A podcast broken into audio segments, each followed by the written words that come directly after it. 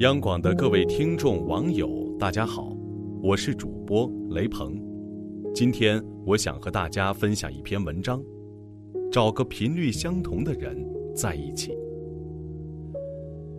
朋友小兰深夜给我打来电话，她说，她这场恋爱谈得好累，不知该如何继续。她总是一遍遍否定自己，一定是自己不够好。所以，男朋友才不在乎她。小兰与男友是异地恋，为了能与他多一些相处的时间，小兰特意去了男朋友所在的城市。男朋友起先还会亲自做她喜欢的饭菜，后来却每天都只是叫外卖。他过去整整一星期，他总是坐在电脑前工作。只是每天晚饭后陪他在小区里走走。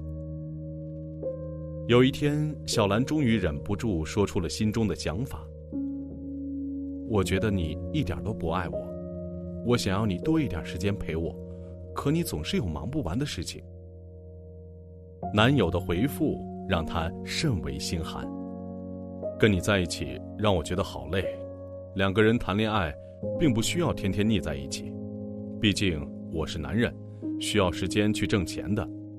两个人只需要每天有一点时间在一起说说话就够了呀。可是对于追求浪漫的小兰来说，两个人恋爱就要相互陪伴、相互关爱，她觉得那样才叫恋爱。小兰问我：“你说是不是我真的不够好？是不是我不应该祈求他更多的爱？”我告诉他：“亲爱的姑娘，不是你不够好，而是只有同频的人才能相爱。你渴望的恋爱是彼此陪伴，他恋爱的定义是彼此要有个人空间。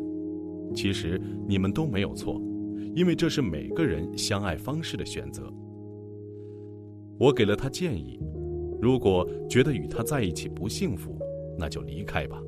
因为人很难为了另一个人放弃他根深蒂固的恋爱模式。一个月之后，小兰离开了这个不适合她的男友。一年之后，她遇到了一个男孩，他喜欢陪伴在她身边，工作之余，两个人会相伴着一起去做饭，一起遛狗，一起去爬山，一起去旅行。甚至是睡觉的时候，也要十指相扣。与同频的恋人在一起，他变得越来越快乐，越来越自信，觉得每一天都充满了新鲜感。不同频的两个人在一起有多累？互相都不能懂得彼此，你说的话我听不明白，我的心思你猜不透，然后天天陷入无法沟通的状态。打不开僵局。你觉得情人节、生日、相爱周年纪念日这些节日都需要给对方礼物？你其实并不在意礼物的贵重与否，你在乎的是感情的仪式感。可是他却觉得每天对你好就行，不需要在特殊的日子表达爱。你觉得两个人一周工作辛苦，周末可以一起去电影院看一场电影。你其实并不在意电影演了什么，你在乎的是两人并排坐在一起的幸福感。可他却觉得电影并没有什么好看的，不如在家玩游戏。你想要让彼此有更多的话可聊，每天下班回来赶紧收拾好，想要有更多彼此交流的时间。你其实并不在意他说了什么，你在乎的是两人可以成为彼此的倾听者。可是，他下班回来就是说太累了，宁愿刷手机给主播打赏，也不愿意与你多说说话。如果你的另一半也是如此，那你真的该反思一下，这个人是否真的值得你托付终身？不同频就趁早离开，挥别错的人，才能和对的人相逢。才能用崭新的状态去遇见真正心灵同频的伴侣。最好的爱情是同频共振。所谓同频共振，是一个人与另一个人兴趣相同、脾气相投、看法相近、目标一致。他们的相遇是基于心与心亲密接触相撞而产生的强烈共鸣。美国小说家詹迪尼尔森说。遇见灵魂伴侣的感觉，就好像走进一座你曾经住过的房子里，你认识那些家具，认识墙上的画、架上的书、抽屉里的东西。如果在这个房子里你陷入黑暗，你也仍然能够自如地四处行走。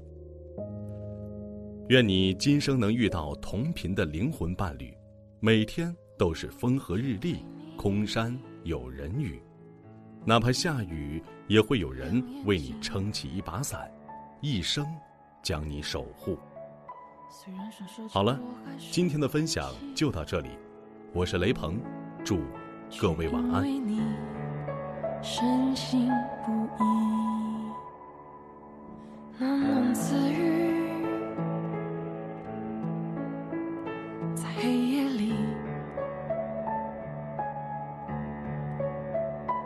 不明白，你细微的呼吸，都夺走我血液里的氧气。爱会走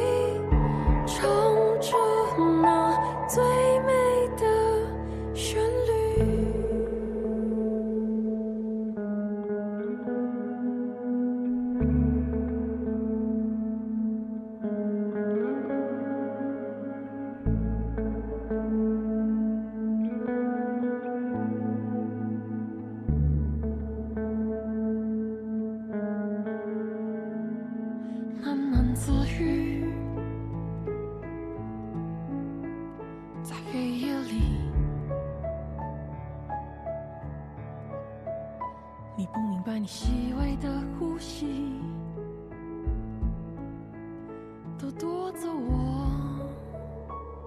是。